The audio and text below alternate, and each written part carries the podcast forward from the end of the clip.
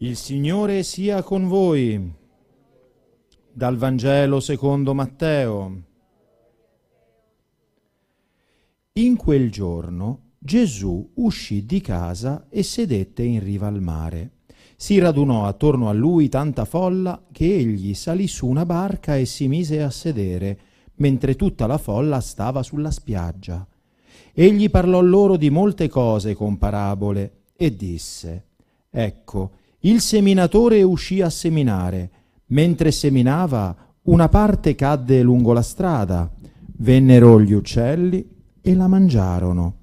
Un'altra parte cadde sul terreno sassoso, dove non c'era molta terra. Germogliò subito perché il terreno non era profondo, ma quando spuntò il sole fu bruciata e non avendo radici seccò. Un'altra parte cadde sui rovi e i rovi crebbero e la soffocarono.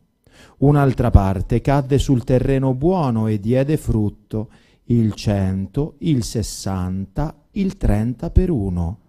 Chi ha orecchi, ascolti. Gli si avvicinarono allora i discepoli e gli dissero, perché a loro parli con parabole? Egli rispose loro, perché a voi è dato conoscere i misteri del regno dei cieli, ma a loro non è dato.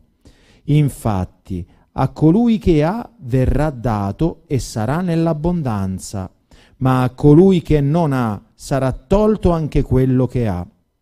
Per questo a loro parlo con parabole, perché guardando non vedono, udendo non ascoltano e non comprendono. Così si compie per loro la profezia di Isaia che dice Udrete sì, ma non comprenderete, guarderete sì, ma non vedrete. Perché il cuore di questo popolo è diventato insensibile, sono diventati duri di orecchi e hanno chiuso gli occhi, perché non vedano con gli occhi, non ascoltino con gli orecchi e non comprendano con il cuore e non si convertano e io li guarisca. Beati invece i vostri occhi perché vedono e i vostri orecchi perché ascoltano. In verità io vi dico, molti profeti e molti giusti hanno desiderato vedere ciò che voi guardate, ma non lo videro, e ascoltare ciò che voi ascoltate, ma non lo ascoltarono. Voi dunque ascoltate la parabola del seminatore. Ogni volta che uno ascolta la parola del regno e non la comprende, viene il maligno e ruba ciò che è stato seminato nel suo cuore. Questo è il seme seminato lungo la strada. Quello che è stato seminato sul terreno sassoso è colui che ascolta la parola e l'accoglie subito con gioia, ma non ha in sé radici ed è incostante, sicché appena giunge una tribolazione o una persecuzione a causa della parola, egli subito viene meno. Quello seminato tra i rovi è colui che ascolta la parola, ma la preoccupazione del mondo e la seduzione della ricchezza soffocano la parola ed essa non dà frutto. Quello seminato sul terreno buono è colui che ascolta la parola e la comprende. Questi dà frutto e produce il cento, il sessanta, il trenta per uno. Parola del Signore. Siano lodati Gesù e Maria. Cari fratelli e sorelle, in questa ricca parabola del Signore Gesù viene rappresentato il dramma della redenzione, che è il mistero fondamentale in cui si vengono a intrecciare insieme la grazia di Dio e la corrispondenza dell'essere umano. No? Quella frase lapidaria di Sant'Agostino, Dio che ti ha creato senza di te, non ti salva senza di te. Ed è proprio così. È la corrispondenza umana. L'iniziativa è tutta di Dio. È Lui che semina la parola, l'abbiamo udito nella prima lettura dal libro del profeta Isaia, come la pioggia e la neve scendono dal cielo e non vi ritornano senza aver irrigato la terra, senza averla fecondata e fatta germogliare, così sarà della mia parola uscita dalla mia bocca. È Lui che ha l'iniziativa, ma alla sua iniziativa deve esserci da contraltare la nostra corrispondenza. Se i semi di grazia che Dio sparge nei nostri cuori non danno i medesimi frutti e a volte non ne danno per niente, questo non dipende dalla parola di Dio, dalla sua grazia, dipende dalla nostra corrispondenza. E allora facciamo, preghiamo il Signore affinché non si possa dire anche di noi quello che diceva il profeta Isaia e Gesù riporta ai suoi discepoli per spiegare perché parla ai popoli, a loro, con parabole perché così si compie la profezia del, di Isaia che dice udrete ma non comprenderete, guarderete ma non vedrete. Hanno chiuso gli occhi perché non vedano con gli occhi, non ascoltino con gli orecchi e non comprendano con il cuore. Perché? Perché così non si convertano e se non si convertono il Signore non li può guarire. Allora voglia il Signore scamparci da questa maledizione di non essere sordi alla sua parola di non essere ciechi ai suoi segni nella nostra vita e di non avere un cuore indurito, impermeabile alla sua grazia. San Giovanni Crisostomo, nel suo meraviglioso commento al Vangelo di San Matteo, che utilizzerò per questa breve riflessione, dice da dove uscì o come uscì colui che è presente ovunque e tutto riempie, perché dice il Signore uscì a seminare. Peraltro questo uscì a seminare fa il paio con l'inizio del Vangelo. Quel giorno Gesù uscì di casa. È Gesù che viene a seminare la parola. Ma sta di fatto, quando il Signore si è avvicinato a noi, quando sei incarnato, non passando da un luogo a un altro, ma rivestendosi di una condizione che prima non aveva, assumendo la natura umana e mettendosi con noi in un rapporto, in una relazione, possiamo dire in un contatto nuovo. Si è reso visibile, si è reso udibile ai nostri orecchi, si è reso tangibile e aggiungiamo noi, fratelli e sorelle, si è reso edibile. Sapete cosa vuol dire edibile? Che si può mangiare si è fatto cibo nostro.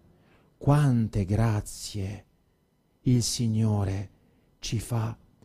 Egli esce per così dire da se stesso, continuando a rimanere in se stesso e viene presso di noi, viene a noi, abbatte il muro infinito che ci separava da Lui e diventa Lui stesso il ponte, il tramite, il mediatore che ci porta a Lui e che porta a noi perché lo è lui stesso, la parola di Dio.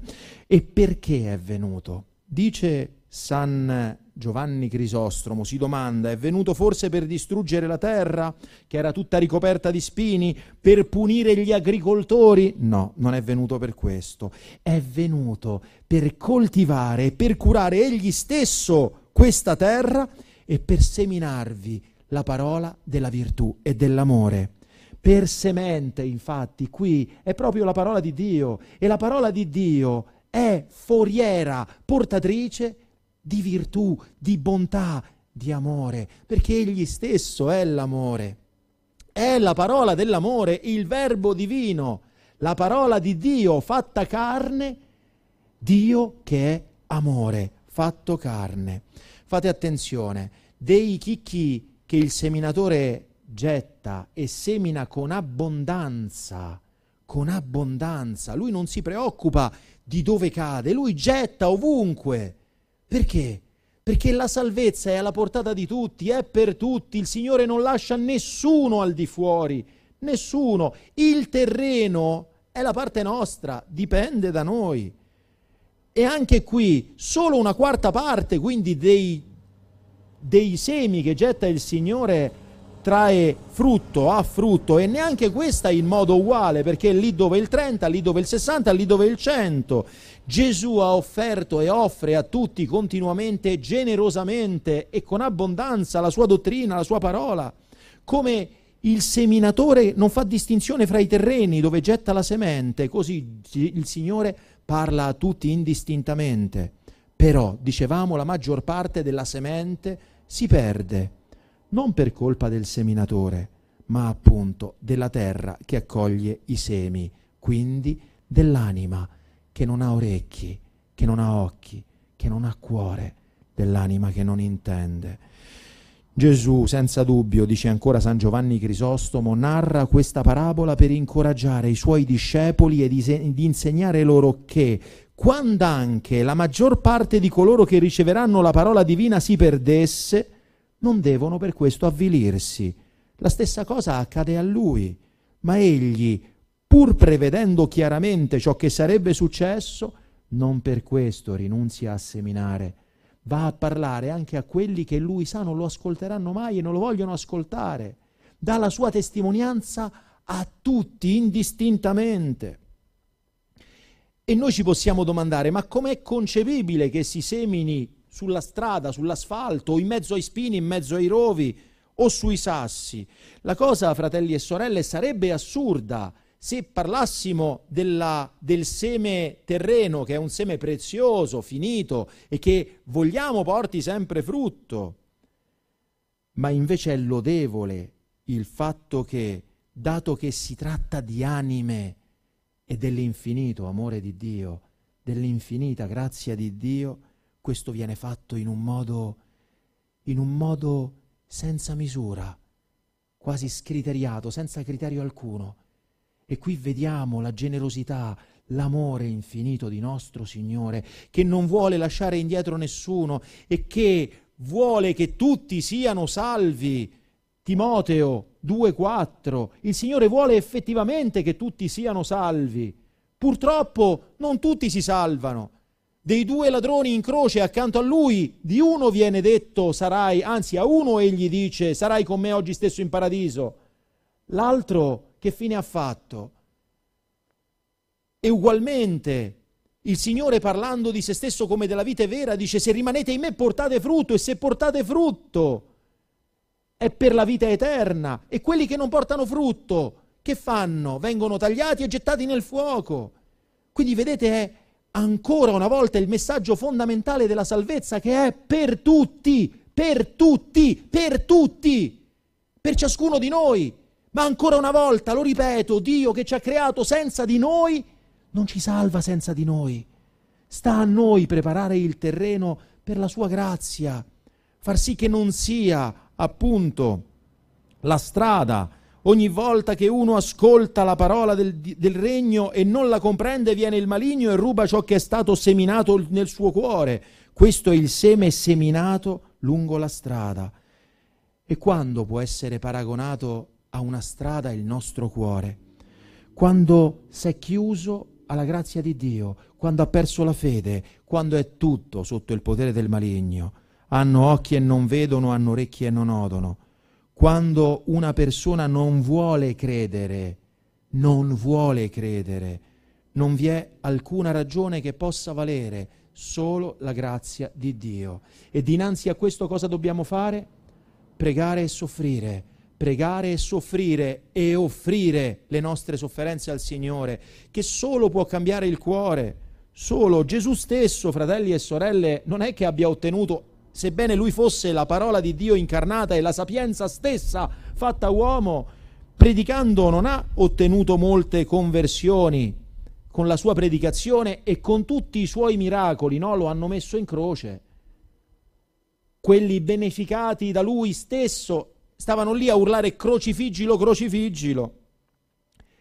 È stato necessario, dice ancora San Giovanni Crisostomo, che versasse il suo sangue perché l'annuncio della salvezza cominciasse a portare i suoi frutti. Quando sarò elevato, attirerò tutti a me. È il suo sangue che impetra una maggior quantità di grazia, che irrora i cuori induriti degli uomini e li aiuta, li spinge, li sospinge alla conversione. Dinanzi a un terreno che è una strada, che fare? Pregare, offrire, soffrire. il terreno sassoso, colui che ascolta la parola, dice il Signore, e l'accoglie subito con gioia, ma non ha in sé radici ed è incostante, sicché appena giunge una tribolazione, una persecuzione a causa della parola, egli subito viene meno.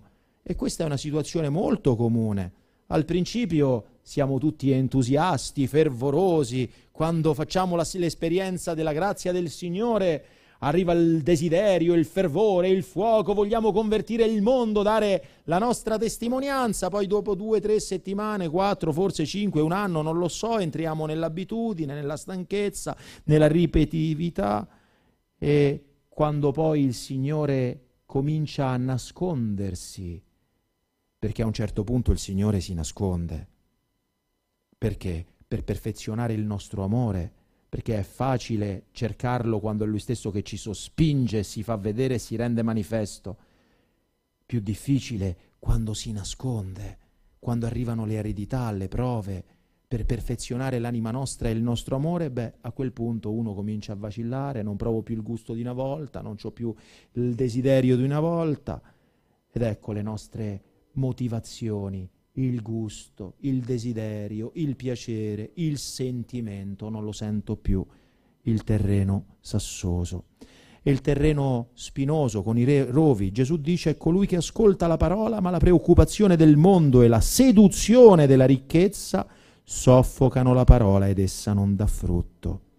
Il Signore, fratelli e sorelle, non parla semplicemente di mondo, ma delle preoccupazioni di questo mondo e non denunzia genericamente la ricchezza come cattiva in se stessa, no? Ma denunzia la seduzione delle ricchezze. Quindi non accusa le cose in sé, che sono buone perché sono create dal Signore, ma denunzia le nostre cattive intenzioni, la nostra corruzione, la nostra cattiva volontà si può essere ricchi infatti senza lasciarci sedurre dalle ricchezze, si può vivere in questo mondo senza essere soffocati dai suoi affanni. Le ricchezze portano in sé, dice San Giovanni Crisostomo, due difetti contrari. L'uno ci tormenta e ci impedisce di vedere e di comprendere, ed è l'inquietudine. L'altro ci rende molli e privi di iniziativa, pigri, accidiosi. E questo è il piacere. Perciò molto giustamente Gesù dice l'inganno, la seduzione delle ricchezze. E infatti in realtà nelle ricchezze tutto è inganno.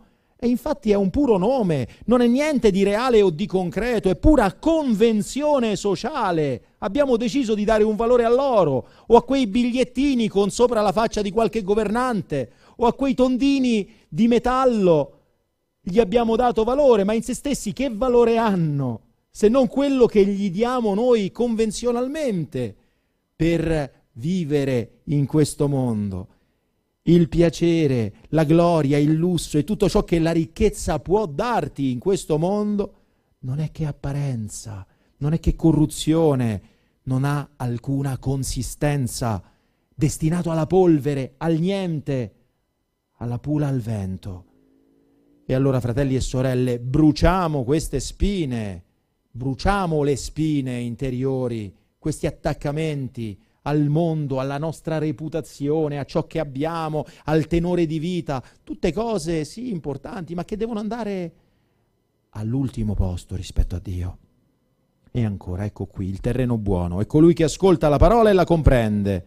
Quindi, dopo aver parlato dei diversi modi in cui gli uomini si perdono, comincia a parlare del terreno buono, impedendo così ai suoi apostoli e a chi vuole comprendere questa parabola di cadere nella disperazione.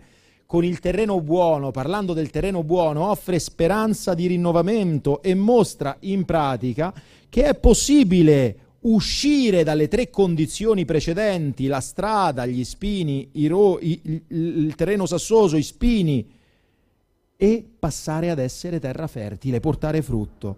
Ma perché? Domanda San Giovanni Crisostomo. Allora, se il terreno è buono, se il seminatore è lo stesso e i semi sono gli stessi, uno rende 100, l'altro 60, l'altro 30? Ancora una volta, la differenza qui dipende dalla natura della terra anche se è tutta buona, esiste tuttavia una notevole differenza tra un terreno e l'altro e questa disuguaglianza non deriva né dal seminatore né dal seme, ma dalla terra e non è causata dalla qualità della terra, ma dall'intenzione e dalla disposizione della nostra volontà. Ciò che qui rivela la grandezza dell'amore di Dio verso gli uomini è appunto il fatto che egli non esige uno stesso grado di virtù e che mentre accoglie con gioia i primi, quelli che portano cento, non respinge i secondi e fa posto anche ai terzi. Lo scopo inoltre che Gesù si propone con questa parabola è di convincere coloro che lo seguono che non è sufficiente ascoltare la parola per salvarsi. Non siate solo uditori della parola, dirà l'Apostolo Giacomo, ma operatori, cioè fate sì che la parola che ascoltate, facciamo sì anzi che la parola che ascoltiamo, il Vangelo del Signore, che leggiamo ogni giorno se Dio vuole, che ci confrontiamo con esso ogni giorno, o perlomeno che ascoltiamo la domenica, porti frutto, ci, mo- ci, fa- ci metta in cammino per, per portare qualche cambiamento nella nostra vita. Fratelli e sorelle, se pensiamo di non dover cambiare niente, siamo degli illusi perché pensiamo di essere perfetti e se pensiamo di essere perfetti vuol dire che il Signore può venire a coglierci in questo momento. Ma se il Signore non mi ha accolto in questo momento e non ci ha accolto in questo momento è perché ancora possiamo fare frutti. E poi, onestamente parlando, se ci confrontiamo con personaggi senza andare troppo in là con il tempo, pensando agli apostoli, a San Francesco, a San Domenico, a Santa Teresina del Bambino Gesù, a tanti martiri che ancora oggi danno il loro sangue per il nome di Cristo. Guardiamo a persone più vicine a noi, anche nel tempo, il beato Charles de Foucault, per esempio, Saint Charles de Foucault, Santa Madre Teresa di Calcutta, Suor Lucia di Fatima, i pastorelli di Fatima, quanti esempi di santità, noi confrontati ad essi, io tutte le volte che, che leggo la vita di Santa Giacinta, mi vergo- nove, nove anni, mi vergogno di me stesso e dico mamma mia quanta strada devo fare, quella ci è arrivata a nove anni e io ce ne ho 49 e sono ad anni luce da lei, quindi chi può dire di essere arrivato al me, alla miglior versione di se stesso? No, Dobbiamo dissodare questo terreno, dobbiamo smuovere il terreno del nostro cuore affinché le grazie che il Signore vuole farci e ci fa costantemente non vadano perdute, non vadano perdute. Vedete, la semina della parola di Dio e delle sue grazie è quotidiana, oserei dire, è in ogni istante, in ogni minuto il Signore ci invia grazie. E la domanda che ci dobbiamo porre di tutte queste grazie che il Signore mi fa ogni giorno, migliaia di grazie, ogni secondo è una grazia, quante le metto a frutto? E di quante mi chiederà conto perché me le ha date e non ci ho fatto niente? E anzi le ho sprecate. Fratelli, sorelle, non pensiamo dunque di essere arrivati, chiediamo al Signore di dissodare Lui il terreno dell'anima nostra, del nostro cuore, di renderci pronti, di renderci recettivi, di renderci terreno buono per quel che è parte sua e di suscitare in noi un più grande desiderio di operare quel che è per parte nostra, affinché, ascoltando la sua parola, possiamo metterla a frutto, a frutto in questo mondo e soprattutto per l'altro Fratelli, sorelle, non dimentichiamo quello che dice San Paolo ai Romani nella lettera che abbiamo ascoltato, la seconda lettura. Fratelli, ritengo che le sofferenze del tempo presente non siano paragonabili alla gloria futura che sarà rivelata in noi se avremo dissodato il terreno, se avremo reso questo cuore di pietra fertile